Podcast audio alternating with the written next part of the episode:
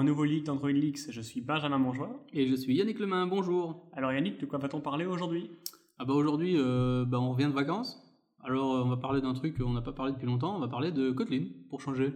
Vu que personne n'en parle, t'as raison, c'est une En, bonne en- idée. en plus, hein, il y a vraiment personne qui n'en parle. Euh, et aujourd'hui, c'est un format un peu différent parce qu'on est tous les deux dans la même pièce, c'est bizarre. C'est vachement plus difficile de te voir en vrai que par écran, a pas à dire. C'est réciproque. Ah Donc, ouais, parfait. on va parler de Kotlin, disons-nous. Et euh, qu'est-ce qu'on va pouvoir dire de Kotlin qui n'a pas encore été dit 100 fois? Euh, probablement rien. Ça fut l'épisode le plus court. Merci beaucoup, au revoir. Il n'y a plus qu'à dire au revoir. hein. Euh, non, donc en La vrai, bonne blague. En vrai, je pense que ce qui est intéressant de parler de, de parler de Kotlin, c'est le retour d'expérience. Je pense que quand on regarde un petit peu les, les articles qui, qui foisonnent sur net à l'heure actuelle, c'est tous les articles qui disent à quel point Kotlin c'est génial, à quel point Kotlin c'est ceci, à quel point il faut, il faut apprendre à l'utiliser. Je pense que pas, c'est pas entièrement faux. Mais ça vaut la peine aussi euh, de dire euh, voilà, comment est-ce qu'on en est arrivé là, qu'est-ce qui a changé depuis l'annonce de Google, euh, et ce qu'on en pense de manière générale. Donc je vais te laisser commencer.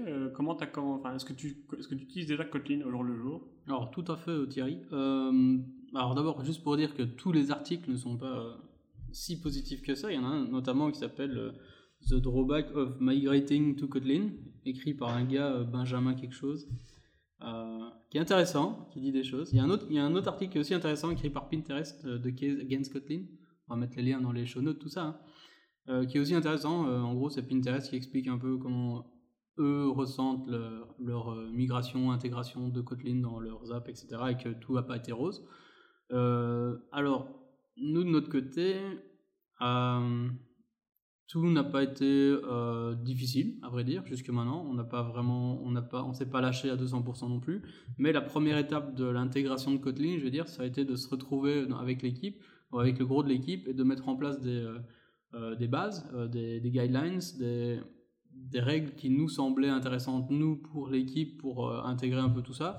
Et, euh, et ça a été un process euh, qui, a pris, euh, qui a pris quand même un certain temps, juste parce que parce qu'on n'avait pas encore le, le go officiel de pouvoir mettre du Kotlin dans l'app. Donc on a profité de ce temps-là, avant d'avoir ce go officiel des, des gens du dessus, pour, pour réfléchir à comment on va le faire et quelle serait la meilleure approche, etc. Donc ça, on a, on a pris du temps pour mettre ça en place.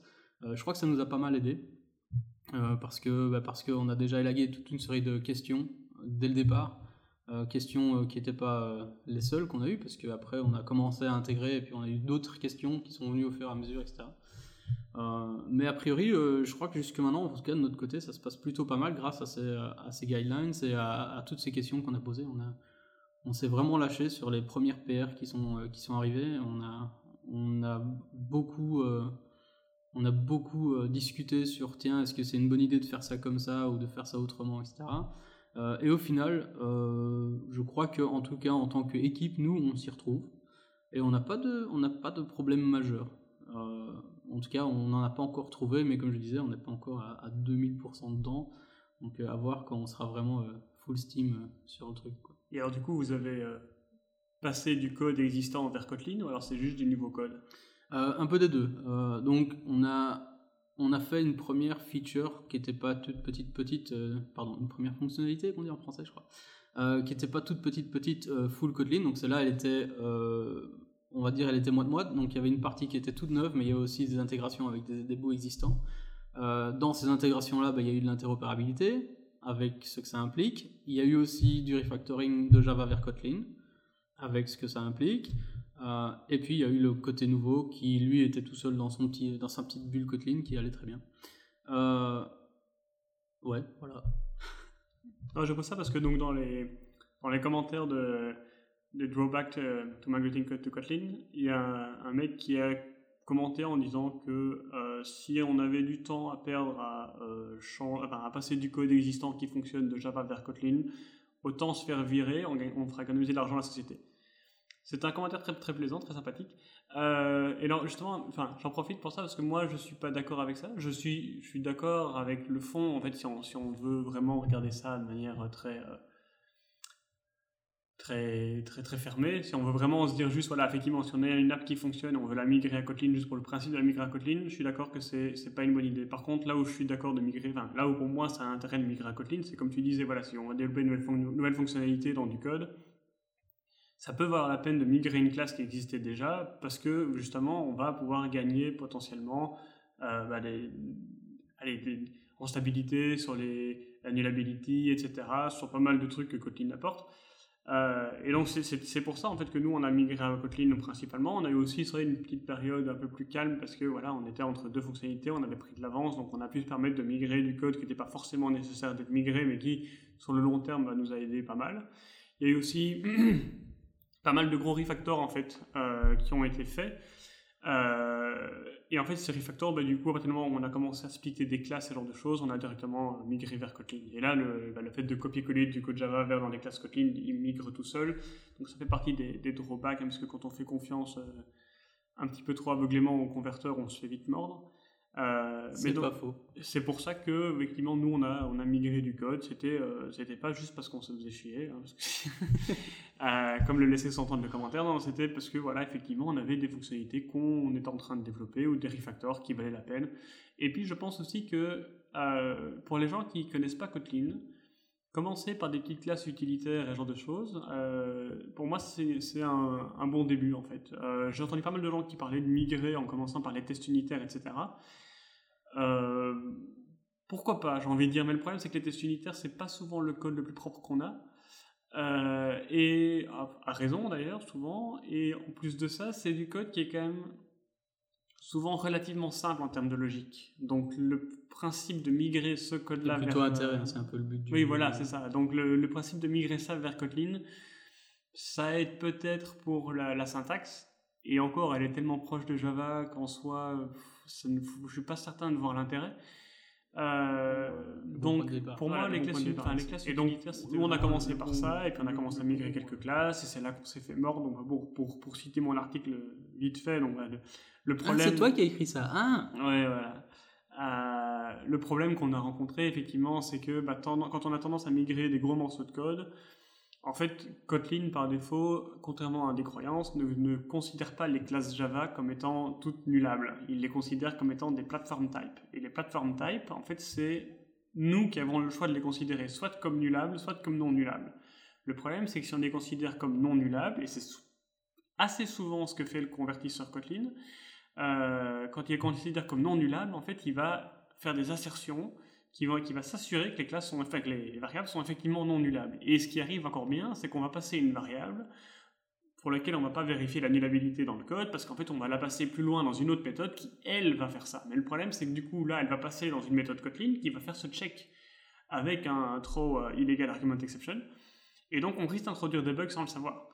Euh, enfin, du moins des crashs, parce que c'est pas forcément un bug, c'est le comportement attendu de Kotlin.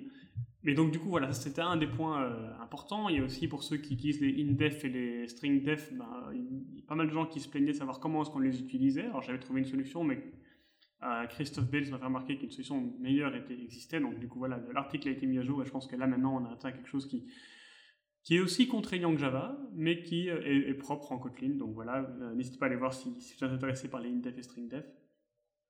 Voilà, ça c'était le, et, alors le, le, Git, le Git history aussi. Pas mal de gens m'ont fait remarquer qu'effectivement, en fait, Git ne considère pas spécialement euh, des renommages et des trucs comme ça comme des changements de classe. Pas du tout même. Euh, voilà.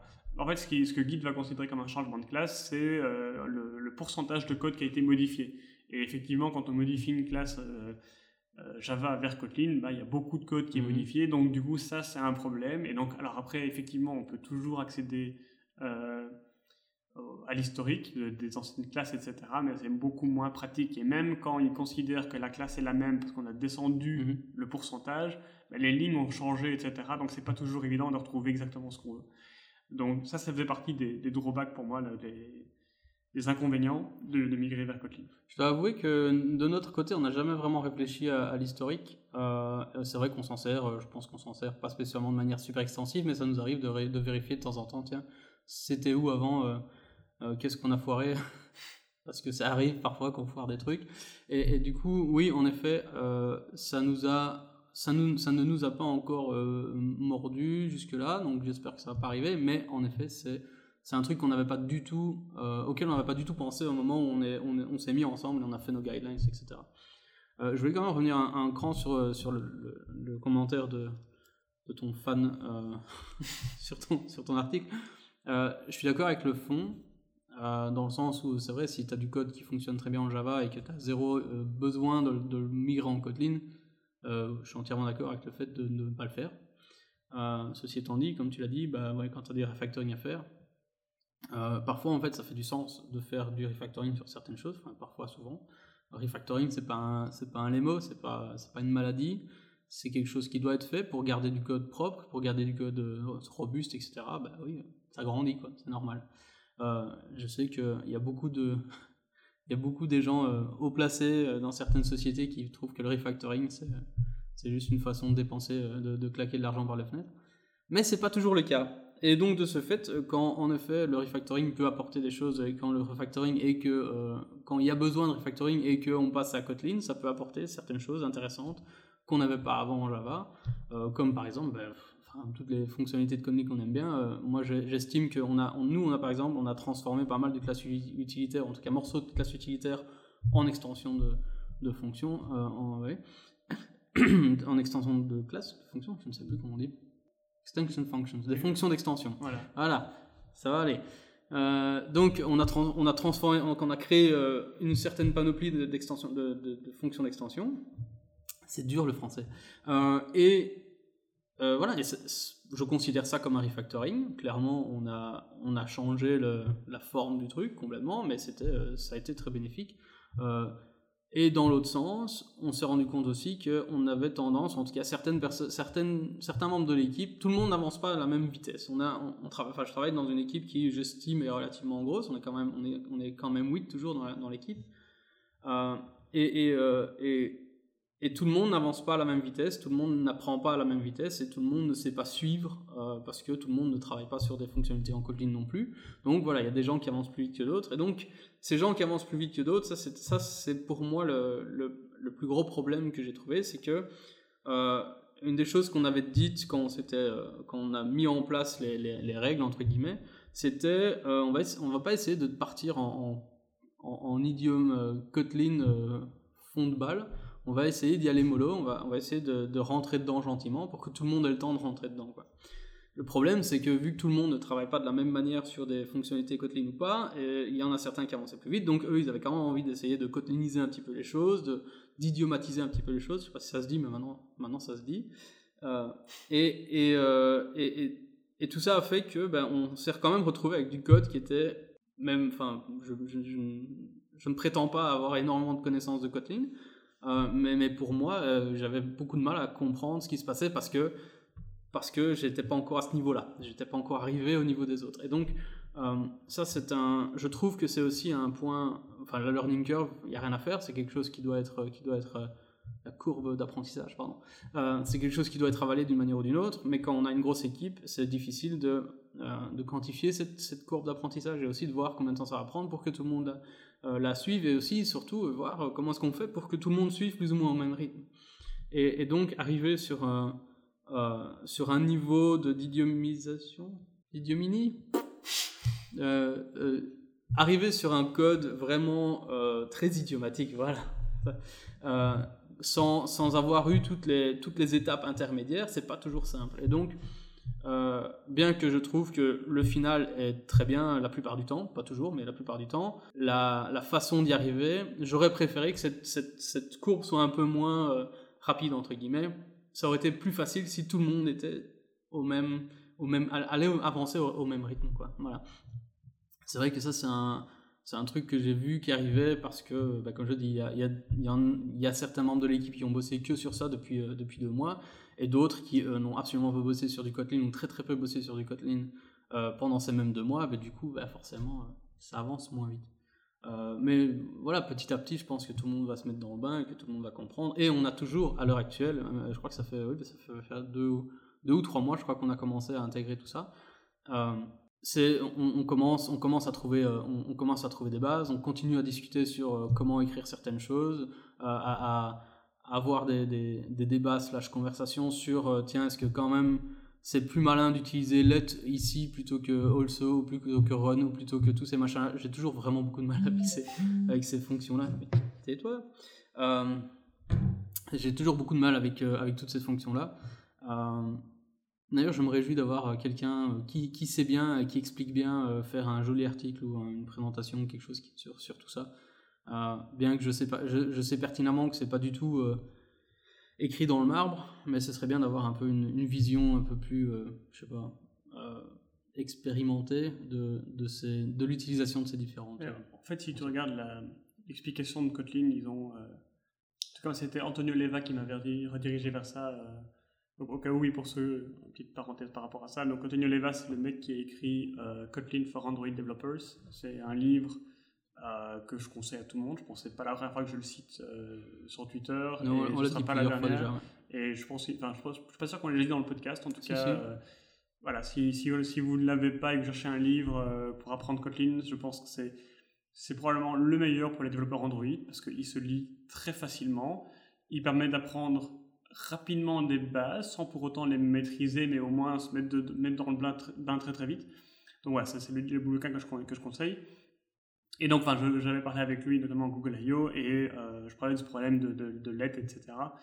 Euh, et donc, la, doc de Kotlin, mais c'était sur un GitHub, donc il faudrait que je retrouve la page exacte. Mais en gros, euh, quand on utilisait also, apply, let ou run, c'est de la sémantique. Donc, de ce que j'ai compris et de ce que ont l'air de dire, c'est que par exemple, on va utiliser apply euh, quand on instancie un objet et qu'on veut aussi appliquer certains paramètres en plus. Donc là, on va directement faire, euh, donc, euh, par exemple, typiquement un fragment, on va faire après bah, fragment, le, truc, puis point apply, et puis bundle égal, enfin, argument égal bundle, truc, là, ça, a du sens.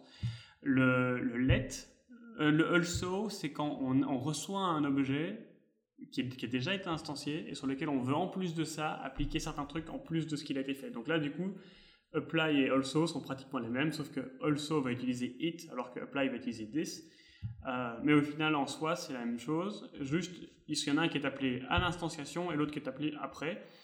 Alors, let, par contre, let, c'est censé être utilisé quand on va vouloir retourner quelque chose de différent. Donc quand on veut transformer l'objet, en gros. Typiquement, euh, le cas le plus, le, plus évident, on va dire, je dire, j'ai un, user qui est potentiellement nul et je veux retourner son username, et ben à ce moment-là, let est très bien parce que je peux faire euh, user .let user.name et j'aurai du coup un string du label dans ce cas-ci de username et donc j'ai transformé en gros user qui était nullable en quelque chose. Donc let aura du sens à cet endroit-là euh, il est aussi assez intéressant pour éviter en fait parfois des petites, euh, des petites variables qui servent à rien, des petites variables qu'on ne sait jamais bien comment nommer. Euh, quand on, on fait un, enfin un find view by ID par exemple, ou, enfin, ou c'est peut-être pas un bon exemple, mais quand on fait on appelle une méthode sur un objet et en fait on veut récupérer ça pour l'appliquer à autre chose, eh ben, euh, plutôt que de mettre stocker ça dans une petite variable pour ensuite utiliser juste ce truc-là, enfin,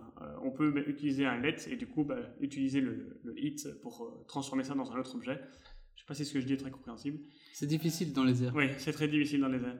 Et, et le, le, run, c'est un peu le même principe que le, le truc. Là, c'est un peu comme with en fait à ce moment-là. Sauf que du coup, on peut, on peut utiliser, c'est un peu comme utiliser with, mais sauf que sans devoir faire un if différent nul autour. Si on veut par exemple, l'exécuter. Alors voilà, ça c'est. Après, c'est la sémantique, comme, comme tu disais, je pense l'important c'est de se mettre d'accord avec son équipe. Nous, ce qu'on essaye d'éviter un maximum, en fait, c'est de d'imbriquer ce genre de méthodes qui ont plusieurs 10. Donc, je vais, pas, je vais essayer d'éviter un maximum. Il y a certains cas d'exception, mais euh, si je fais ben, fragment.apply, à l'intérieur, je fais argument égal bundle.apply, ben, le problème, c'est que 10, ça peut être à la fois mon fragment et mon bundle. Après, bon, là, j'ai pris cet exemple parce que c'est un des cas d'exception chez nous où on, tolère parce que du coup, c'est dans des méthodes statiques euh, de new instance, ce genre de choses qui sont relativement claires et bien définies. Mais sinon, on essaye d'éviter parce que quand on se retrouve avec 3-4 euh, niveaux de 10, bah, ça devient difficile de savoir qu'est-ce qui est 10. Euh, voilà, donc ça c'est. Donc, après, comme tu dis, je pense c'est vraiment c'est à l'équipe en fait c'est à l'équipe à décider comment l'utiliser. C'est un peu le même principe qu'en Java. Je pense euh, il y a des bonnes pratiques, il y a des trucs à faire, mais euh, l'important c'est comment vous, vous l'utilisez en interne. Je suis d'accord. Et en fait, nous, ce qu'on avait fait au final, c'est qu'on avait, euh, on avait commencé par ça, en essayant d'utiliser les mots comme, comme guide pour savoir, tiens, apply. comme Cédric Bust aussi, ami du podcast, Cédric Bust avait écrit aussi un article sur ça. Et, je pense que c'est la meilleure approche. C'était un article qui disait bien que c'était sa vue sur, sur justement l'utilisation, la meilleure utilisation dans, dans, son, avis de la meilleure utilisation de ces différentes fonctions-là. Et notamment, par exemple, il disait, voilà, apply, c'est c'est un très beau, je pense, si je me trompe pas, si je me trompe, je m'en excuse. Je pense qu'il disait euh, c'est une bonne alternative pour un builder, par exemple. Parce que ça, ça, semble être, ça, semble bien marcher pour être un builder. Euh, c'est un bon exemple. Et donc voilà, nous, on avait, au début, on avait fait un peu ça aussi. On avait, on a essayé de suivre un peu ces, ces guides-là avec le mot en se disant, tiens, ça, peut être suffisant. Puis on s'est rendu compte que c'est pas toujours le cas euh, pour des raisons, pour des raisons syntaxiques et pour des raisons de clarté de code. Euh, et donc parfois, en fait, finalement, ce qu'on a fait, on a fait un, on a fait un tableau, un tableau qui représentait en gros ce que this était, ce que it était et ce que ça renvoyait. Donc pour chacune des fonctions, pour chacune des, petites méthodes, on, montrait, et c'est simple en fait, il n'y a, rien de magique là-dedans, il suffit d'aller voir la définition, euh, la, la, déclaration des différentes fonctions et on voit directement ce qui se passe. Euh, parfois c'est une extension de classe, parfois c'est une, extension, une fonction d'extension, euh, parfois c'est ça, ça l'est pas du tout. Enfin bref, et donc le, le this et le it vont changer en fonction de ça, etc. Et ça renvoie parfois le dernier élément, parfois ça renvoie this, parfois ça renvoie rien, etc. etc. Donc grâce à ce tableau-là et grâce au fait qu'on a décidé que on, va préférer, par exemple, si on doit faire référence à une fonction de la classe parente pour raison x ou y, ben, on n'a pas spécialement envie d'écrire euh, cette syntaxe bizarroïde de euh, this at class 2.2. le nom de la classe. Et donc on préfère simplement dire euh, le nom de la classe et à ce moment-là on va mettre des hit points ailleurs et, on va juste décider d'utiliser l'aide à la place de also ou l'inverse, je sais plus. Parce que je ne connais pas ce tableau par cœur. Donc voilà, au final, le, truc c'était. Je suis d'accord avec ça. C'est, en gros, ça va dépendre de chacun, des équipes, de Chick, de Jack. mais je trouvais que ce tableau-là était aussi intéressant à avoir sous le coude euh, au cas où on voulait se dire tiens, au fait, euh, c'est quoi qui ressemble plus à ce que j'ai envie de faire et comme ça on se prend pas trop la tête. on pourra peut-être le partager dans les show notes alors ça m'intéresse de voir ça. Avec grand plaisir. comme ça, il s'avère que euh, en faisant des recherches pour un cours de Kotlin que nous avons donné il y a pas très longtemps, j'ai retrouvé un gars qui a fait exactement le même tableau. Comme quoi on n'est pas les seuls. Et donc je vais, je, on mettra le, le, lien de cet article dans les show notes également. Ça tombe bien parce que justement je l'ai quelque part. C'est pratique. Donc voilà. Ouais, après, euh, bah, ça tombe parce que tu parlais justement du, du hat. Alors, pour ça, il y a une petite anecdote, je sais plus, c'était dans un cours donné par, euh, par Eddie Hariri. Euh, qui? Eddie Hariri, c'est le gars de chez euh, JetBrain qui, qui, donne des cours Kotlin, etc., qui notamment a fait la, la présentation à la Google I.O. où il a dit qu'il adorait voir les gens. comment dire ça poliment euh, je sais pas si tu as vu ça. En fait, pendant, la pendant sa conférence à Google I.O., il a voulu dire I love when people clap. Et il a remplacé le L par un, par un R. euh, donc il y a eu un, c'était assez drôle sur le sur le coup. J'ai dû couper euh, cette partie-là. Voilà. Euh, bah bon voilà. Donc c'est dans la vidéo ils n'ont pas coupé. Hein, euh. Et donc du coup c'est ce gars-là. Euh, ah, tu voulais dire Eddie Hariri Ah bah voilà, fallait le dire tout de suite. Et donc du coup, euh, je pense que oui, il donne une conférence et donc du coup il, il parle du, du HAT, donc le, qui est en fait le, le label euh, qui est en fait utile pour les returns, parce que notamment dans les doubles boucles, etc., il n'y a pas de break, euh, donc il faut utiliser euh, les returns et ce genre de choses. Enfin, c'est dans les when qu'il n'y a pas de break, donc il faut utiliser les returns. avec label et du coup pendant qu'il le dit quelqu'un lui dit c'est un goto go non c'est certainement pas un goto dit-il ouais alors que c'en est un mais donc tout ça pour dire que c'est hâte au début je les, je les voyais un peu d'un mauvais oeil et puis en fait dans les voilà dans les petits trucs qui m'ont mis avec Kotlin parce que je pense que c'est aussi bien qu'on en parle parce qu'en fait voilà j'adore Kotlin. À un moment donné je disais à tous mes, collègues euh, tous les jours euh, j'adore Kotlin. Euh, c'est toujours le cas mais il y a quand même quelques quelques points d'ombre quelques trucs qui, qui m'embêtent. Notamment c'est parfois les, les returns implicites. Je les trouve très bien parfois et je les trouve un peu moins bien parfois notamment quand parfois on a juste un false qui traîne comme dernière ligne juste pour pouvoir retourner quelque chose euh, et qu'on ne peut pas faire de return simple, dans ces cas-là, en fait, euh, souvent on a décidé de mettre un return avec un label euh, plutôt que de faire juste un false tout seul, ce genre de choses, parce que je trouve ça pas lisible, je trouve ça confus. Et euh, bah, comme, on en parlait avant le, podcast, je pense que Java, enfin Java 8, euh, la façon de gérer les lambda dans Java 8 était plus intelligente, parce que Java 8, s'il n'y a qu'une seule ligne, il y a un return implicite, mais sinon il faut d'office faire un return. Et je comprends pourquoi Kotlin ne l'a pas fait, à cause des inlines ce genre de choses. Mine de rien, voilà, je ne suis pas toujours fan. Il y a d'autres cas où, par exemple, parfois on a on veut pas que le lambda retourne quelque chose, mais la dernière ligne, euh, c'est un if sans else, alors du coup Kotlin va se plaindre. Alors je sais plus s'il se plaint toujours, parce que le problème c'est que Kotlin évolue tellement vite que je sais plus si les problèmes que j'avais en 1.0 sont toujours les mêmes qu'en 1.1 et qui seront toujours les mêmes en 1.2. Euh, mais notamment, je me rappelle de ce truc-là qui m'avait embêté. Depuis, il m'a plus trop embêté, donc je sais plus si c'est toujours un problème ou pas. En parlant des mises à jour, juste la petite parenthèse qui m'avait vraiment bien fait marrer, c'était, je crois que c'était avec la 1.1.4 qui est sorti et je crois qu'il y a 1.1.4-1 et 2 et 3 qui sont sortis sur la même journée ou sur deux jours de temps. C'était juste complètement délire. Ouais, mais d'ailleurs. fin de petite parenthèse. Non, non, mais ça tombe bien, c'est un très bon segue vers le problème que j'ai eu récemment et que j'ai résolu et je pense que ça va faire l'objet d'un autre article. Et euh, donc j'ai eu un cas, je en ai déjà parlé plusieurs fois, mais donc c'est. On, on, a, on a des vues, plusieurs types de vues qui sont utilisées. Et ces vues implémentent toutes une même interface. Mais c'est des vues différentes. Je pense qu'on en a un, c'est euh, il est en image view, il y en a un autre, il est en frame layout, donc on ne peut pas euh, avoir de classe commune. On a besoin d'avoir, enfin, la classe commune c'est view, et on a besoin qu'ils implémentent tous cette interface-là. Et forcément, on a besoin de traiter ces différentes classes euh, indépendamment, de savoir si c'est un frame layout ou un image view, et donc on se sert d'une interface commune. Euh, et avec Kotlin, donc du coup, on a pas mal de méthodes qui retournent un, générique qui est en view et mon interface. Et en fait, en Kotlin, quand on veut utiliser ça, euh, si vous regardez sur Internet, vous verrez qu'il faut utiliser le petit mot-clé where, qui est assez spécial. Donc en fait, on fait un générique t, et en fait, tout au bout de la, déclaration de la méthode, on a vers where t, 2.view, virgule, t, 2. mon interface. Donc je me disais, bah, c'est bon, Kotlin le fait, Kotlin le gère, et effectivement, si on étend une méthode qui a ce type de retour, en utilisant twhere, ça marche, en where ça marche. Et puis, j'ai voulu utiliser cette méthode pour mettre cet objet dans une variable, et là, les choses sont un petit peu compliquées, parce qu'en fait, Kotlin, quand on lui dit je veux que tu considères l'objet de retour comme étant mon interface, ce que Java est capable de faire, hein, parce que Java sait que c'est soit une vue, soit mon interface, soit les deux, et eh ben Kotlin se plaint en disant oui mais non parce qu'en fait euh, j'attendais que tu me donnes une vue. Enfin que, que tu veuilles une vue. Alors je dis bah c'est pas grave, je vais te dire euh, donne-moi une vue et je casterai moi-même le truc en interface puisque je sais que ce sera safe, ce sera un peu moins moche, un peu moins joli mais tant pis. Alors je fais ça et puis après il me dit ah mais non parce qu'en fait là tu me demandes une vue mais je m'attendais que, tu, que tu me demandes mon interface. Donc je fais tu commences à te foutre de ma gueule là. Euh, donc du coup j'ai cherché, je pense que j'ai bien dû perdre 6 heures là-dessus. Euh, parce que j'ai tout essayé. Hein. J'ai essayé de le caster, j'ai essayé de lui dire retourne-moi Annie, je m'en fous, je me, je me moi-même, etc. Il a rien voulu savoir. Euh, j'ai essayé le Alt Enter dans IntelliJ, mais il voulait rien me dire. Alors je suis tombé sur un bug qui date de 2015, je crois, qui est un dupliqué d'un bug qui date de 2013.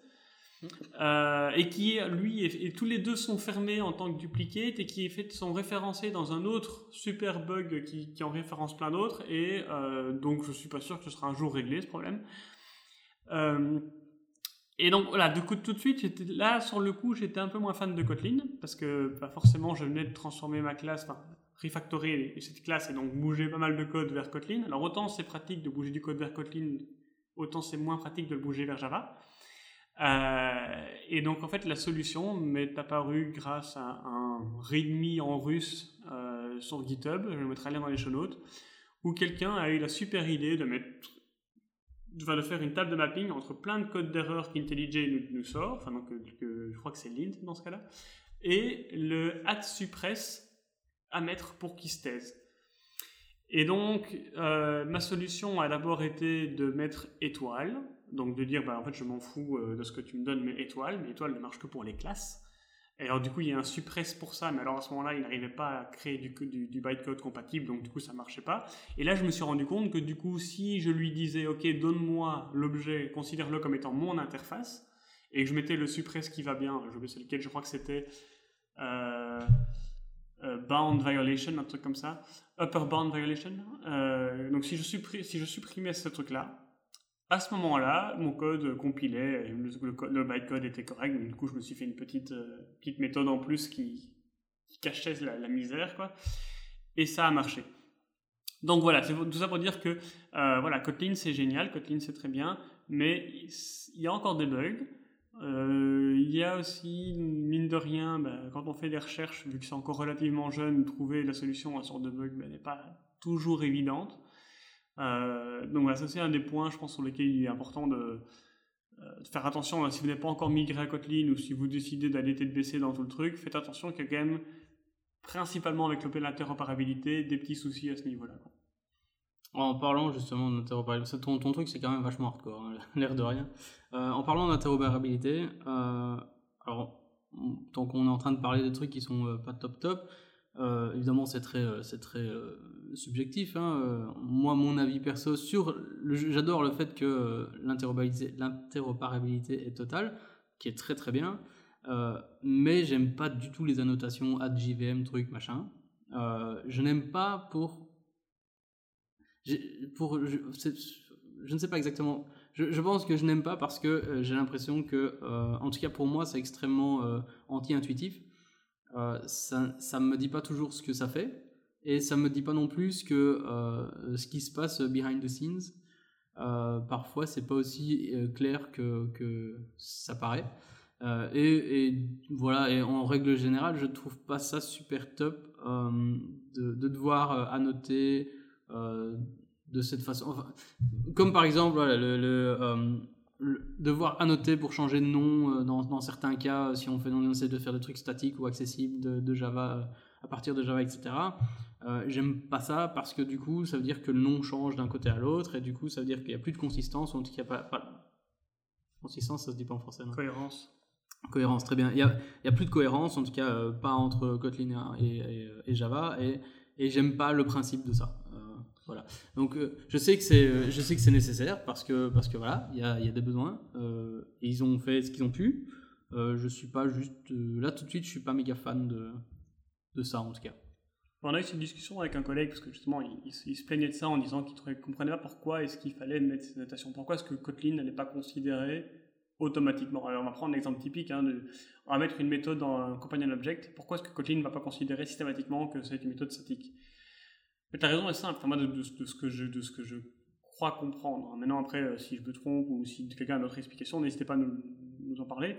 Moi, de ce que je vois, c'est que Kotlin a décidé de dire on va être un langage à part entière. Maintenant, la compatibilité avec Java, l'interopérabilité était nécessaire, je pense, euh, pour les besoins de JetBrains, c'est-à-dire ne pas redévelopper complètement euh, IDEA et pouvoir quand même développer en Kotlin. Donc, cette interopérabilité, plutôt que d'en faire un, une clé de voûte du langage Kotlin, ce qui aurait peut-être été euh, peut-être été du, euh, allez, alors que ça aurait été à l'encontre de Kotlin en fait, ils ont préféré le rendre moche, on va dire, je pense, pour que justement ce soit quelque chose qui soit faisable mais qui ne soit pas voulu, pour que Kotlin puisse être un langage à part entière et que ce langage ne soit pas euh, pollué par Java et que donc du coup euh, si on veut rendre l'interopérabilité, eh ben, en fait, on est obligé de, faire cet extra step. Euh, et notamment, pourquoi, par exemple, euh, il y a des companion objects et pas des statiques La raison simple, c'est qu'un companion object peut étendre une interface ou peut étendre une classe. chose qu'on ne peut pas faire en statique. On peut, même étendre un companion object dans une autre classe. On peut très bien dire j'hérite de ce companion object. Et toute, toute cette logique-là peut être très très puissante.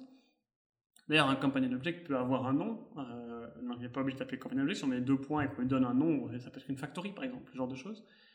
Et du coup, je pense qu'une fois qu'on tient ça, qu'on garde ça à l'esprit, qu'on se dit, voilà, en fait, Kotlin a décidé d'être un langage à part entière, et qu'en fait, plutôt que de forcer Java dans le langage, ils ont décidé de forcer les gens à écrire du code pour le rendre interopérable, je pense que ça a beaucoup plus de sens. Maintenant, euh, et, je pense que la vision à long terme, c'était de ne pas polluer le langage de base pour que quand Kotlin sera vraiment euh, assis et que les gens pourront faire des applications euh, entièrement en Kotlin sans aucune interopérabilité, ça aura beaucoup plus de sens, je pense. Euh, et c'est comme ça que je le vois. Maintenant, voilà, je me trompe peut-être. Je, je, ne sais pas si. non, mais je, mais je, non, je pense pas. Euh, je, je, pense que c'est un truc qui était nécessaire et je pense qu'ils ont fait, euh, ils ont pris la meilleure solution euh, parce que oui, je, suis d'accord avec toi. Le fait, leur but, c'est pas de rester dans Java, c'est d'aider la transition je pense. Tout à fait. Euh, mais euh, ils le vendent quand même comme ça. Ils le vendent dans le sens où ils disent, ben voilà, euh, Kotlin, ça marche sur la JVM et c'est 100% interopérable. Et, ils, le vendent dans, et ils le font. Enfin, je veux dire, c'est pas juste des paroles en l'air. Tout est jouable. Mais. Sauf l'héritage multiple des génériques. ok, presque tout. mais d'un autre côté, suis pas sûr que tu as envie de faire ça. Ah, si, apparemment, si tu as envie de faire ça. Euh, mais mais tu, en, gros, ils ont, ils ont trouvé une solution. C'est une solution. Et je sais qu'ils n'ont pas pris la, ils ont pas pris la, décision à la légère. Ils ont discuté de la chose. Je sais que. Euh, je crois que c'est ça qu'on en avait parlé avec, avec Cédric, justement, euh, dans l'épisode précédent. Hein, l'épisode précédent. Euh, on avait parlé du fait que quand il faisait quelque chose, il, y avait, il y avait tout un consensus, il y avait de la, de la réflexion, euh, il y avait de la, de la communication avec d'autres personnes. Il y avait, il y avait, euh, c'était pas, c'était pas un truc à huis clos, c'était vraiment un truc ouvert avec discussion, avec réflexion, avec, avec beaucoup de, de décisions qui ont été prises, etc. Donc c'est jamais, c'est jamais des décisions qui sont prises sur le pouce sans, sans réflexion, quoi. Pourtant la réflexion c'est mal, hein, je vous le rappelle. En plus, ne faites pas de réflexion, c'est pas bon la réflexion. C'est vrai. mais, mais, dans ce cas, c'est peut-être pas trop. Euh. Ah, c'est difficile.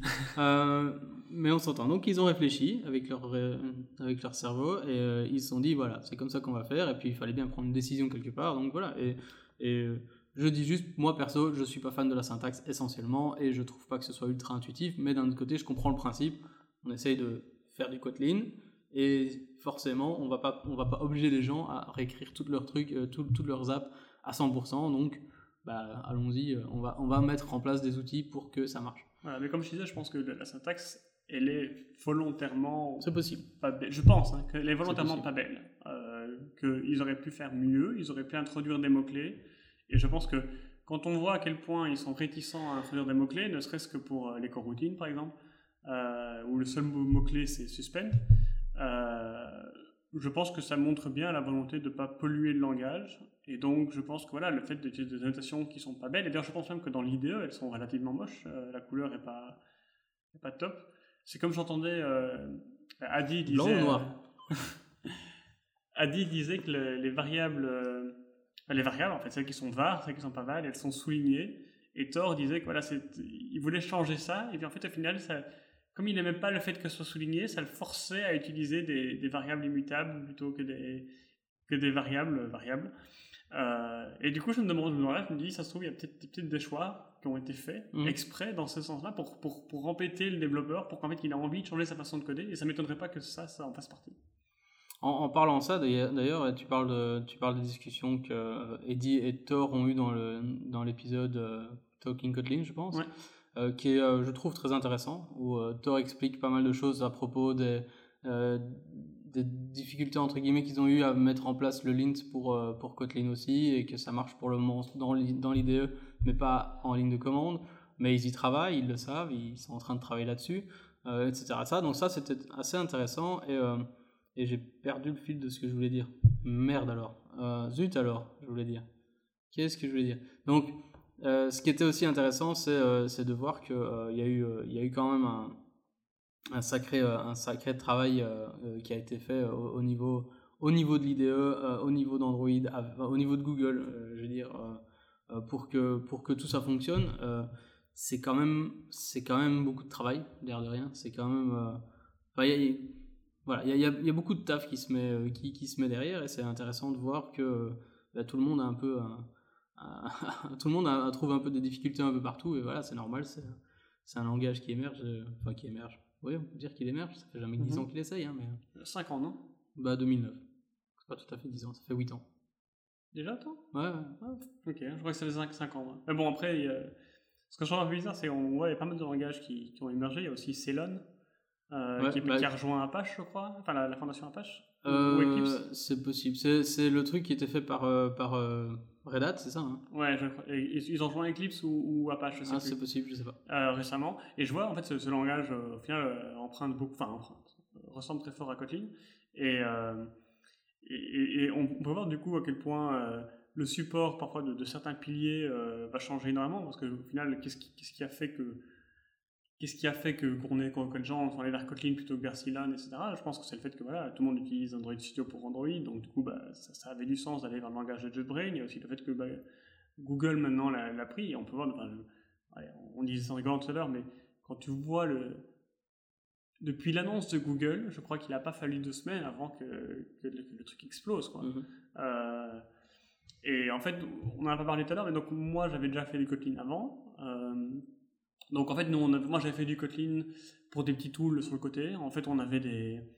On vient de, réaliser dans, dans Frontback une sorte de, de, QR code custom euh, qui marche pas super bien d'ailleurs, mais qu'on essaye d'améliorer. Et en fait, la, génération de, ces QR codes, euh, euh, je l'avais fait en, en, Kotlin puisque en fait, j'avais fait ça, et du coup, on a pu le porter pour le, back-end euh, assez facilement grâce à ça. Euh, j'avais fait des petits, des petits tools qui me permettaient de faire des comparaisons de JPEG, etc., aussi en Kotlin. Et donc, j'avais pas mal fait ça, et puis depuis que Google l'a annoncé, en fait, on a commencé à le mettre dans l'application, et une des, une des forces pour nous, en fait, de, un des moteurs plutôt, je veux dire, voilà, un des moteurs qui a, qui a fait qu'on a, qu'on a commencé à jouer avec Kotlin, c'est le fait que j'avais déjà travaillé dessus, j'avais déjà fait du coup des, petits projets où j'avais lancé. Et en fait, un jour, j'ai décidé de me faire une petite application. Donc, c'est de là d'où est venu mon, mon code lab euh, Tips Calculator. Je, crois que ça m'a pris une après-midi où je me suis dit, bon, je vais, faire une application à la con en Kotlin, un truc euh, pas réfléchi, quoi, un truc que je vais juste voilà, faire quelque chose, peu importe.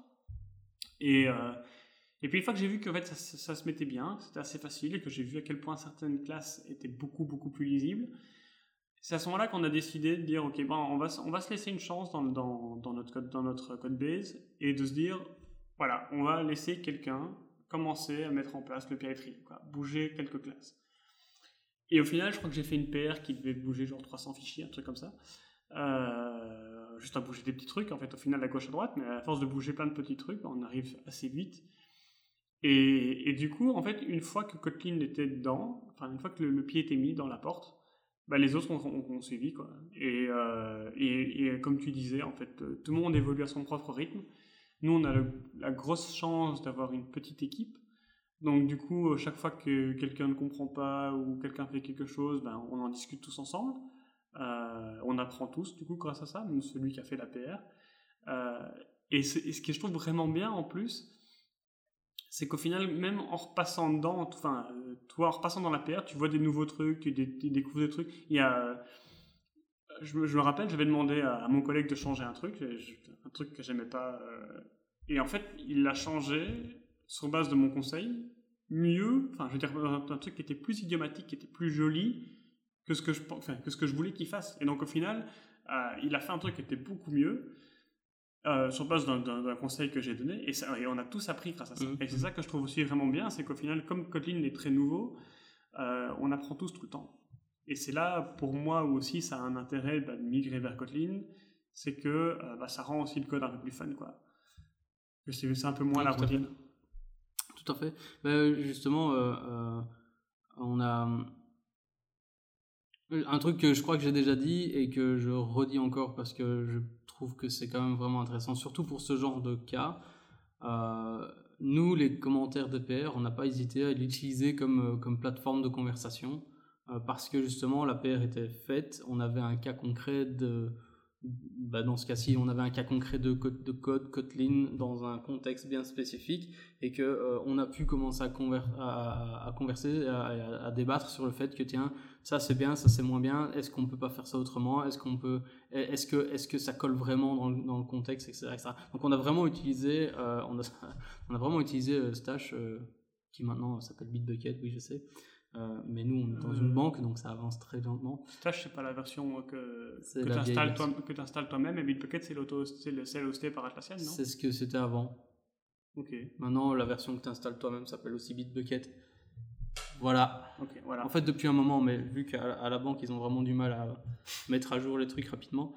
euh, quoi qu'il en soit, tout ça pour dire que euh, on a, on a vraiment, et je trouve que c'était vraiment très bénéfique d'avoir utilisé cette plateforme qui d'habitude n'est pas le but. hein, on est d'accord. Enfin, je veux dire, euh, c'est pas le but d'avoir euh, une, on- je me pense, peut-être, je sais pas. En tout cas, jusque maintenant, on n'avait jamais vraiment utilisé ça comme plateforme de conversation. Mais cette fois-ci, enfin, en tout cas pour ce genre de détails, on a, on a absolument pas hésité. On n'a absolument pas hésité à, à dire à tout le monde, euh, mais n'hésitez pas à poser des questions. Euh, vraiment, on encourage euh, les gens à poser des questions si vous comprenez pas quelque chose, mais, mais demandez pour être sûr que, pour être sûr que ça rentre. Euh, challenger un maximum, il n'y a absolument aucun problème avec ça. Au contraire, on accepte ça, c'est comme, comme ce que tu viens de dire, tout le monde apprend de tout ça. Et et la, la réponse à ça peut être positive, négative, mais au final, il y aura, il y aura du, enfin, ce sera toujours bénéfique pour tout le monde. Donc, il faut surtout pas hésiter, surtout, euh, surtout au début, surtout quand il y a des gens qui apprennent. Euh, Il y a personne qui, a personne qui, qui va être laissé euh, dans le fond tout seul. Euh, tout le monde doit, doit euh, avancer, donc c'est pour le bien de l'équipe euh, de faire en sorte que ceux qui avancent peut-être un peu moins vite euh, ben, soient épaulés par les autres qui avancent un peu plus vite et, euh, et des vraies réponses plutôt que des, plutôt que des dialogues de sourds ou, euh, ou des gens qui râlent ou des, gens qui refusent la critique ou ce genre de choses. Donc euh, surtout, euh, enfin nous on a vraiment poussé ça à fond et je pense que ça a été extrêmement bénéfique. Et c'est là qu'on a instauré un système un petit peu bizarre, euh, donc sur Stage, Bitbucket, tout ça. Tu peux, tu, en gros, tu peux définir, il faut un minimum de X acceptation d'une PR pour pouvoir la merger. Donc en gros, tu peux tu peux encoder le fait que te faut un minimum de deux personnes qui disent ouais euh, c'est bien euh, pour pouvoir cliquer sur le bouton merge. Euh, et nous ce qu'on a fait c'est on a on a on a décidé de, de garder ce, nombre à 1, comme ça, si on a des petites PR très simples, une seule personne qui, qui dit oui, c'est bon.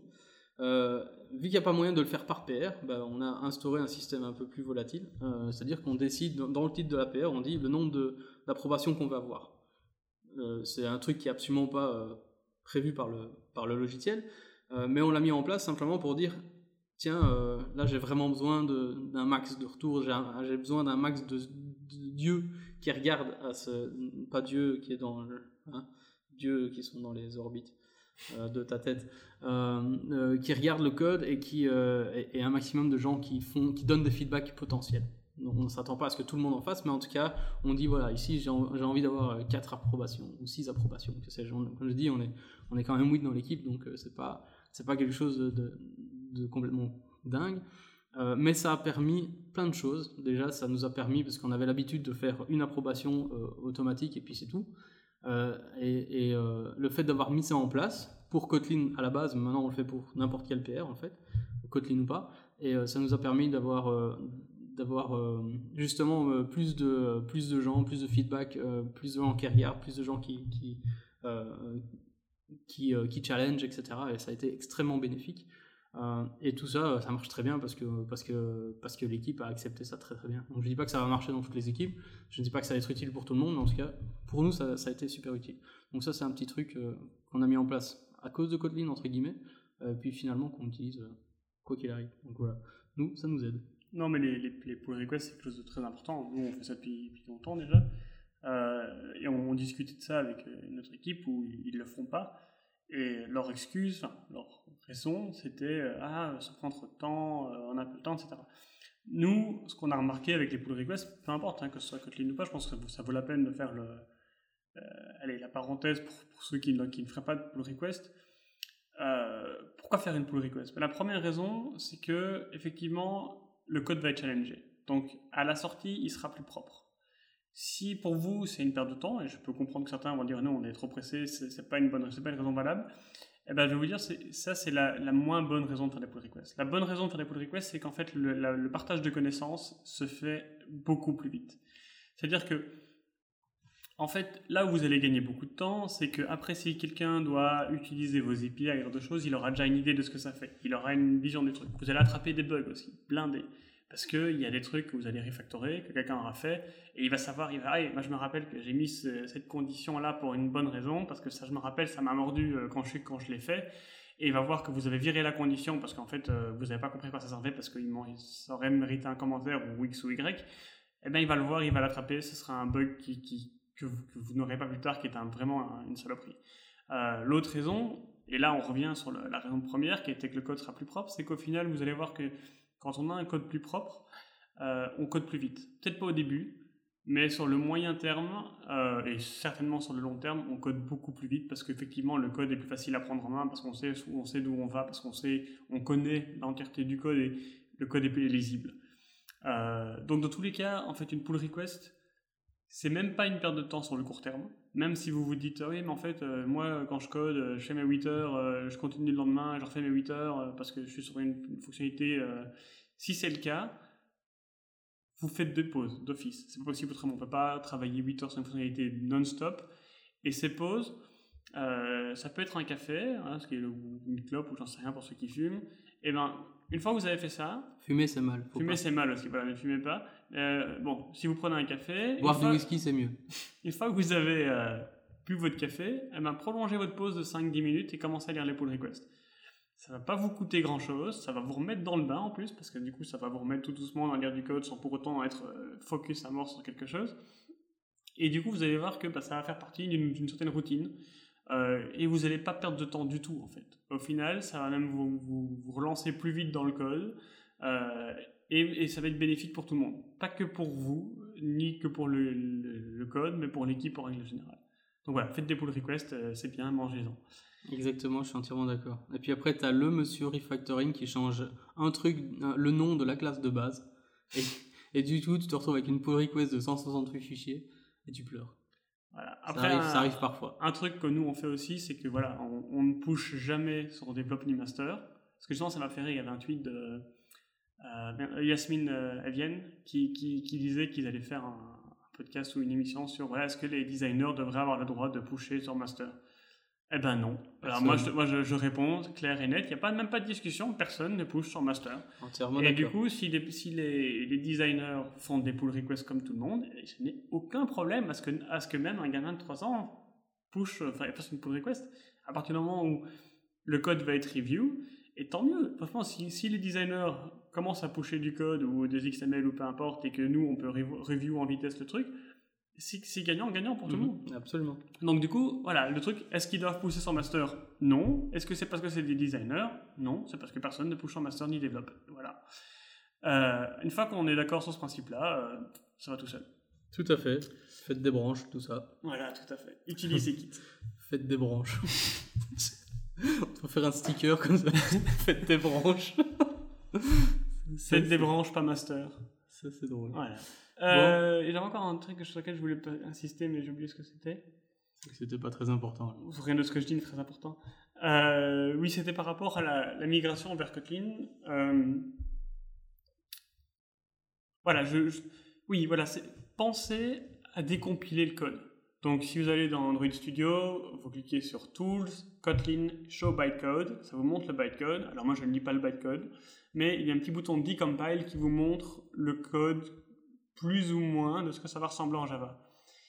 J'insiste sur le plus ou moins parce que parfois le code compile pas, le code qui vous montre, il est, très bizarre, mais ça va vous montrer des trucs très importants, comme les types de retour, comme des if-else. Moi j'ai eu des cas où on a, on chaîné, je crois, 4 ou 5 Elvis opérateurs parce que ça avait du sens, et en fait Kotlin a dit, euh, ah non, non, euh, enfin, ou Lint a dit, ah là il y a un useless Elvis opérateur, et quand on a décompilé le code, on a vu qu'il n'était pas useless du tout, et que si on faisait ce que lui voulait qu'on fasse, le code allait être moins propre et moins, moins performant. Donc au final, euh, n'hésitez pas à décompiler votre code. N'hésitez pas non plus à ne pas forcément faire confiance au type inference. Donc c'est-à-dire que si vous avez une méthode et que vous avez fait euh, égal euh, if, else, machin chose, et que dedans vous avez plusieurs if, etc., et que ça devient compliqué, si vous voulez vous assurer que vous avez le bon type de retour, mettez le deux points mon type de retour, et assurez-vous que Kotlin ne dise pas Ah non, en fait, euh, là, moi j'ai remarqué que tu voulais retourner euh, Annie plutôt que, que ce que tu dis que tu voulais retourner. Donc, Kotlin, c'est très bien dans le sens où il va essayer de vous éviter de taper un maximum de code, mais surtout quand vous commencez, n'hésitez pas à décompiler, n'hésitez pas à aller voir ce que ça fait,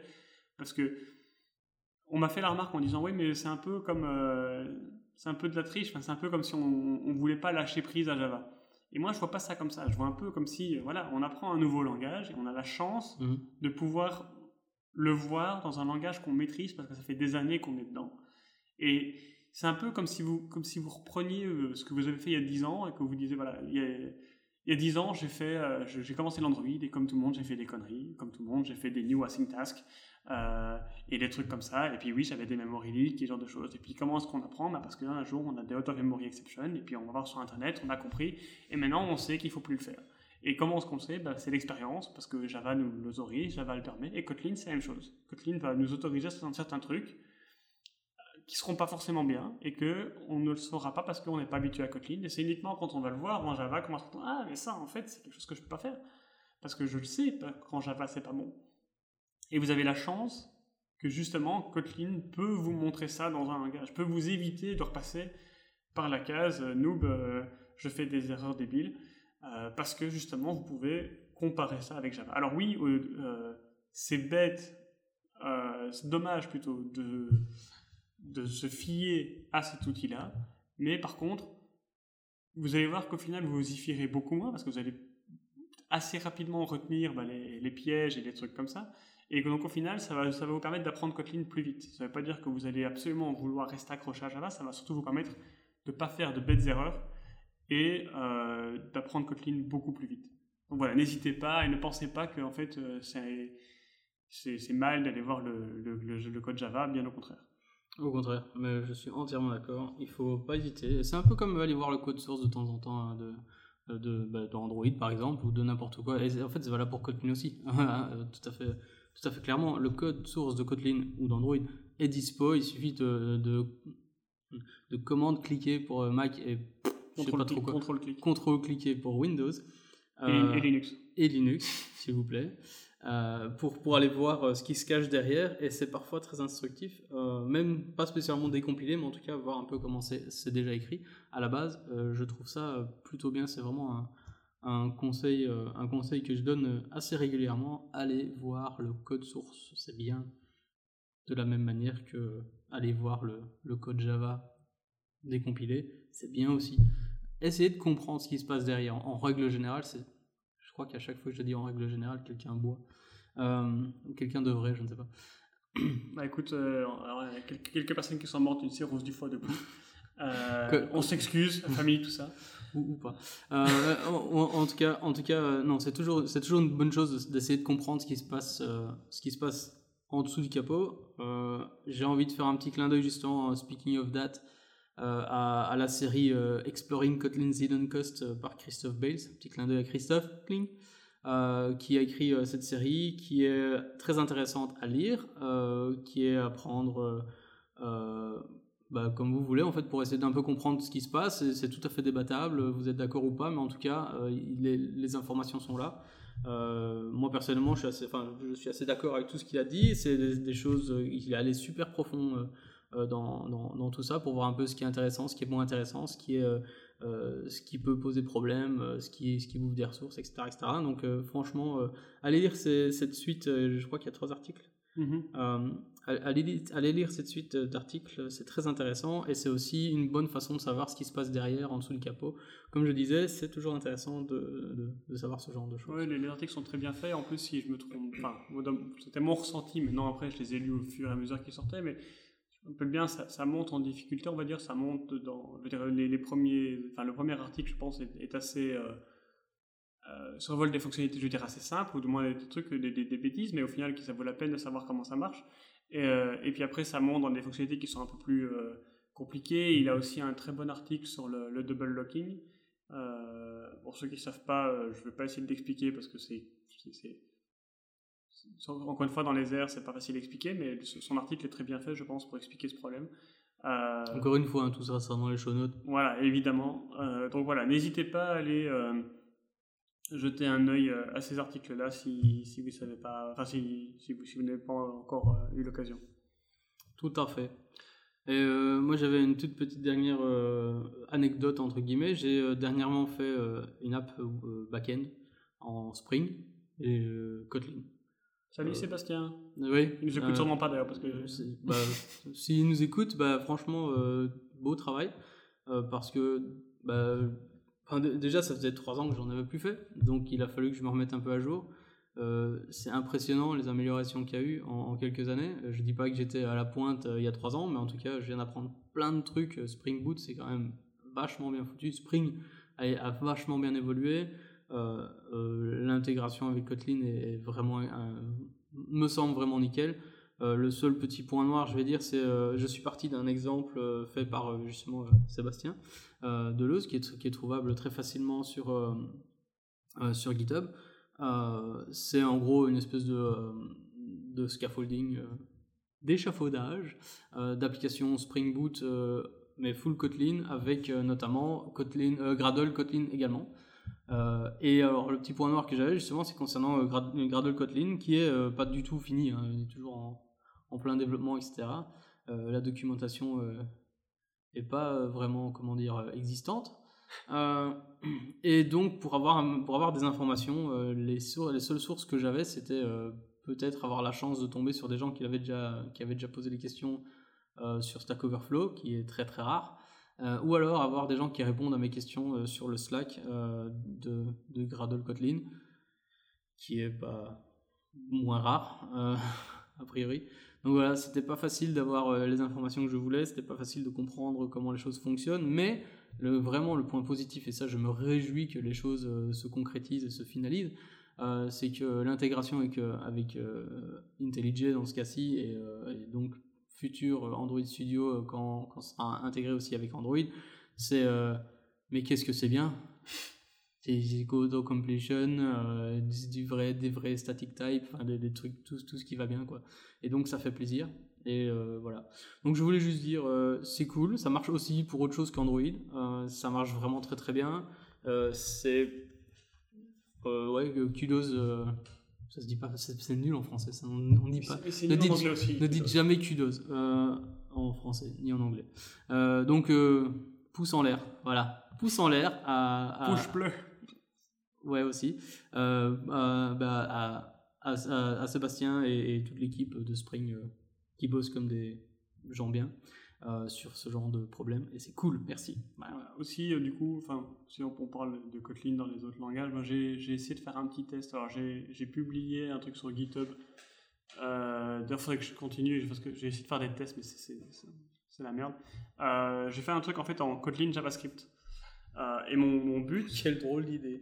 Voilà, mais en fait, en gros, l'explication complète euh, dont tout le monde se fout, c'est que j'avais fait euh, il y a longtemps, quand j'étais encore étudiant, un, petit jeu en JavaScript, ça s'appelle euh, le carré magique, donc c'est un carré de 10 sur 10, enfin une grille de 10 sur 10, et il faut remplir tous les carrés, donc de 1 à 100, avec des règles, c'est-à-dire qu'on peut remplir que le prochain qui se trouve espacé de 2 orientalement et verticalement, ou espacé de 1 en diagonale, si la case n'est pas déjà occupée. Donc au début, forcément, on remplit assez facilement, et puis au bout d'un moment, on, se trouve bloqué, et donc remplir les 100, c'est pas si facile. Euh, et donc j'avais euh, développé ça à l'époque, puis je l'avais perdu, et donc j'avais eu envie de le refaire. Et je me suis dit, bah, vu que je fais plus aucun de JavaScript et que ça ne m'intéresse plus, pourquoi pas essayer Kotlin JavaScript et, et donc je l'ai fait. Et dans l'idée de me dire, en fait, je vais faire la version web et ensuite je ferai la version Android. Et comme ça, je vais faire un truc common, donc, et je vais juste séparer la UI. Et eh ben, c'est méga compliqué en fait. Euh, ce qu'il faut, moi, ce que je m'étais, je m'étais dit, c'est que bah en fait. Ah, ce que tu essayais de faire en fait, c'est Xamarin. Ouais, voilà. Mais en mieux quoi, tu vois pas. Troll. Pardon. Mais en fait, du coup, ça, ça il y a la doc est inexistante. Même quand on sait ce qu'on cherche et qu'on on target sur Google, on fait site euh, kotlinlang.org et qu'on tape le, mot exact qu'on cherche, on tombe sur des forums de discussion Kotlin. Euh, et pas du tout sur de la doc. Donc la doc est inexistante. Il y a un mec qui a fait un truc cool, il a fait un petit repo où en fait il a montré, euh, je crois, donc les, librairies common, puis les librairies JavaScript, et puis ensuite le projet JavaScript, et pareil, la librairie common, qui, ensuite elle est utilisée par une librairie Kotlin, Java, et puis ensuite le projet Java. Et donc, grâce à, grâce à ce gars-là, j'avais plus ou moins réussi à faire ce que je voulais. Alors après, dans les autres trucs bien débiles, c'est que si on fait plusieurs modules, euh, on peut pas utiliser le truc JavaScript dans IntelliJ, qui lui ne supporte qu'un seul module. il faut absolument passer par Gradle à ce moment-là, et donc du coup, on peut pas avoir la belle intégration euh, IntelliJ. Euh, alors en plus, on peut pas faire un module bêtement euh, Kotlin JavaScript, il faut utiliser un truc common, je sais plus quoi. Et alors à ce moment-là, dans common, on peut faire du unit testing, mais à ce moment-là, en fait, on ne peut pas importer JUnit, c'est un truc à eux euh, qui, a, qui a par exemple la notation add test de JUnit 4, mais pas add before ni add after. Donc du coup, au début, fait ok, c'est bon, j'apporte le truc, et puis mon, je vois les exemples, il y avait bien add test, mais du coup, forcément, ça marchait pas parce qu'il faut utiliser leur truc à eux. On peut pas utiliser AssertJ non plus, puisque forcément, c'est un truc common euh, bien particulier. On peut pas, enfin, aucune librairie de test. Euh, en plus de ça, si on met des trucs en internal, parce que du coup, je voulais pouvoir accéder à des méthodes que je mettais en visible for testing, euh, que je mettais en internal, et ben à ce moment-là, ils voulaient pas y accéder parce qu'ils considéraient qu'elles étaient privées. Et ça, c'était un bug qu'ils ont eu dans Kotlin, euh, je crois, 1.0 RC, et que soi-disant c'était corrigé, mais du coup, avec le common, ça l'est toujours pas. Euh, il y avait d'autres trucs, quand, je faisais en JavaScript, par exemple, euh, il est censé fournir un fichier kotlin.js, mais en fait, il ne le fournit pas, donc il y a un petit morceau de code à mettre en Gradle pour qu'on aille fouiller le jar, pour qu'il récupère le, le .js et qu'il le mette bien à l'endroit où on veut qu'il le mette. C'est du lourd. Voilà. Et du coup, j'ai perdu un temps de dingue. Alors, j'ai réussi à le faire. Je l'ai mis sur. Euh, enfin, si vous voulez jouer, il y a le truc qui est mis en ligne. J'ai corrigé la version mobile parce qu'il semble que sur mobile, euh, c'est tellement bon en JavaScript, en CSS que euh, ma grille se reformate dès qu'on rajoute un chiffre. Mais normalement, je crois que je l'ai corrigé, euh, mais je l'ai peut-être pas encore poussé. Euh, et j'ai essayé du coup de, de, splitter le truc, maintenant de pouvoir vraiment. Euh, parce que du coup, je l'ai fait en JavaScript, et puis maintenant mon but c'était d'arriver à le porter avec le truc common, là, mais c'est n'importe quoi. Donc euh, voilà, du, du, coup, voilà, petit retour d'expérience, ne le faites pas. Sérieusement, attendez, je, je, c'était horrible. JavaScript. Faudrait qu'on fasse un, un, podcast juste sur le JavaScript, juste pour aller sur le JavaScript. Ça, je peux, je peux le faire pendant des heures aller sur tout pendant des heures. C'est vrai, c'est vrai. c'est vrai. Bon, ben en tout cas, euh, voilà. Moi, je crois, moi, j'ai plus rien vraiment à dire là tout de suite. Non, mais sans quand on commence à partir en couille, c'est qu'il est temps d'arrêter. Je suis d'accord. voilà. Donc, euh, conclusion de tout ça, Kotlin c'est bien, mais ne, ne foncez pas non plus tête baissée. Sachez dans quoi vous mettez les mains. Ouais. Et les pieds. Réfléchissez. voilà. C'est cool. Faites un truc en équipe. Hein. Euh, voilà. ça marche bien pour tout le monde aussi.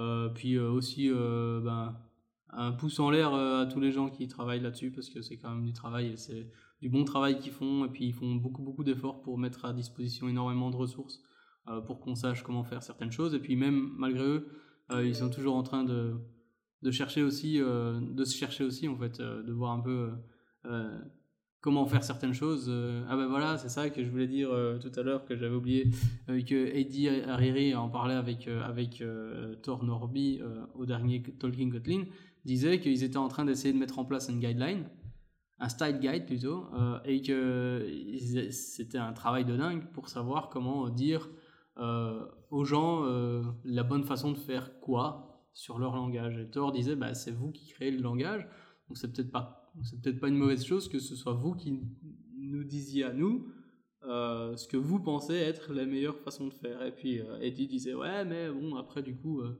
on, passe un peu pour les méchants si jamais si jamais il y a des gens qui sont pas d'accord machin machin. Bref tout ça pour dire que ils essayent, ils font vraiment beaucoup d'efforts, il y a beaucoup de travail qui est fait derrière et c'est une bonne chose. et leur verre de la médaille, hein, le fait que Google a dit ok nous aussi on supporte Kotlin tout ça, bah, c'est que maintenant il y a tellement, tellement, tellement, tellement, tellement d'articles sur Kotlin et de trucs sur Kotlin que c'est très difficile de savoir où donner de la tête et savoir qui dit quoi qui est bien et qui est pas bien. Donc euh, voilà, réfléchissez à ça aussi, essayez d'avoir plusieurs sons de cloche sur, euh, sur, euh, sur les différents sujets que vous, que vous voulez aborder, etc. Et, essayez de, de, faire ça intelligemment. Voilà. Et je vais quand même rajouter le, petit mot, enfin, les deux petits mots de la fin, c'est que même s'il y a des guidelines, après même je si ça vient... ouais, toujours, toujours, on s'en fait deux heures. Euh, même s'il y a des guidelines, même si ça vient de JetBrain, des guidelines, ça ne veut pas dire que c'est la loi absolue. C'est ça. Encore une fois, moi je le répète, je pense que ce qui est important, c'est que votre code soit cohérent. Deux mots, notation hongroise, pardon. que votre code soit cohérent, euh, que, vous, que vous mettiez de la notation hongroise partout, évidemment, c'est très important. et euh, que vous soyez d'accord avec votre équipe. Je pense que c'est ça qui, compte. Et alors, euh, le, petit truc aussi, rappelez-vous que euh, Jay Quarton a rejoint Google pour travailler sur Kotlin, euh, sous les ordres de Romain d'ailleurs. Romain Guy, ami de- du podcast, Bien sûr. euh, qui nous écoute absolument pas, hein, toujours. Euh, ou peut-être que si. Si tu, si tu le fais, fais-nous de la pub. Hein, on t'aime, Romain. Euh, et donc, euh, voilà, donc du coup, tout ça pour dire que vu que Jake est sur le coup, euh, l'avenir s'annonce radieux. La- L'avenir s'annonce surtout sans, euh, sans annotation hongroise. Alors, euh, deux petits trucs. Donc, le- la dernière Ah, tu conversation. rigolais pas, t'es vraiment gentil. Ouais, ouais, non, mais toujours, je te l'avais dit. Non, non, c'est juste pour dire, euh, justement, en parlant de, de Jake Wharton et de Google et tout ça, le dernier épisode, non, il y a quelques épisodes de Android Developer Backstage euh, qui parlent justement avec, euh, avec Jake Wharton et Romain Guy et Chet Haas. Euh, je Et crois. Thor. Thor n'était pas là. Si, si, si, t'aurais était là ouais, ouais, d'ailleurs, c'est Euh, drôle parce que c'est Romain qui interroge Thor plus que l'autre. Donc voilà, Euh, juste, oui, c'est vrai, c'est vrai, juste. Et euh, donc voilà, très intéressante conversation là-dessus. Souvent, les conversations sur Talking Kotlin sont intéressantes aussi. Donc si vous, écoutez, si vous voulez écouter d'autres podcasts, Chut, t'es con, quoi. ouais, ok, on vous en tiendra pas trop rigueur si c'est cela. Voilà. Pas trop. Euh, voilà, maintenant vraiment, je me tais. Ouais, Surtout écouter le nôtre parce que quand on mettra de la pub, il faut que ça ramène de l'argent. C'est ça. c'est ça, moi pauvre. J'ai allez, il est temps qu'on arrête là, je pense. Ouais, il n'y a plus qu'à dire au revoir, je crois. Il n'y a plus qu'à dire au revoir, je crois. Eh bien, euh, merci. Ah oui, ben non, non, pas encore. On a oublié de dire euh, tous les trucs euh, habituels. Donc, du coup, ben, Benjamin, si jamais les gens ils veulent te, te poser des questions sur Kotlin ou autre, où est-ce qu'ils peuvent te trouver sur les internets Alors, euh, c'est at de Yann, T-H-E-Y-K-N-N, euh, sur Twitter. Euh, Ouais. voilà. Et, et toi, Yannick, si les gens veulent te trouver sur. euh, Alors, euh, alors moi, on peut me déranger, mais le matin, le soir, euh, à n'importe quelle heure de la nuit, euh, c'est at euh, Xan, euh, XZAN, euh, sur Twitter. Et mon numéro de téléphone. Euh, voilà, vous pouvez aussi retrouver le podcast euh, sur, bah, sur Twitter, hein, Android underscore leaks, sur notre super site web qui est androidleakspodcast.com. Ouais, Oui. c'est ça. D'ailleurs, je je vous remettre- Pour l'épisode, j'avais dit que ALP.com c'était utilisé. Apparemment, ça l'est pas. Faudrait peut-être qu'on l'achète du coup. Peut-être. ok, on va, on va y penser. Mais ça suffit, oui. On va donc y penser, peut-être. Euh, donc voilà, ça on l'a dit. Il y avait une chaîne YouTube. On arrête les YouTube ou pas? On sait plus. Voilà, bah, en fait, euh, pour l'instant, bah, personne nous a dit quoi que ce soit et on l'a pas mis depuis quelques temps à jour. Donc, tant que personne nous dit rien, ça va rester comme ça, je crois. Donc voilà. Donc la saison a repris. On, on va redémarrer euh, nos podcasts tous les X temps. J'espère. J'espère si je récupère Voilà. Internet. Et euh, sur ces bonnes paroles, bah, là, vraiment, il n'y a plus qu'à dire au revoir alors. Au revoir alors. À bientôt Salut Thank you.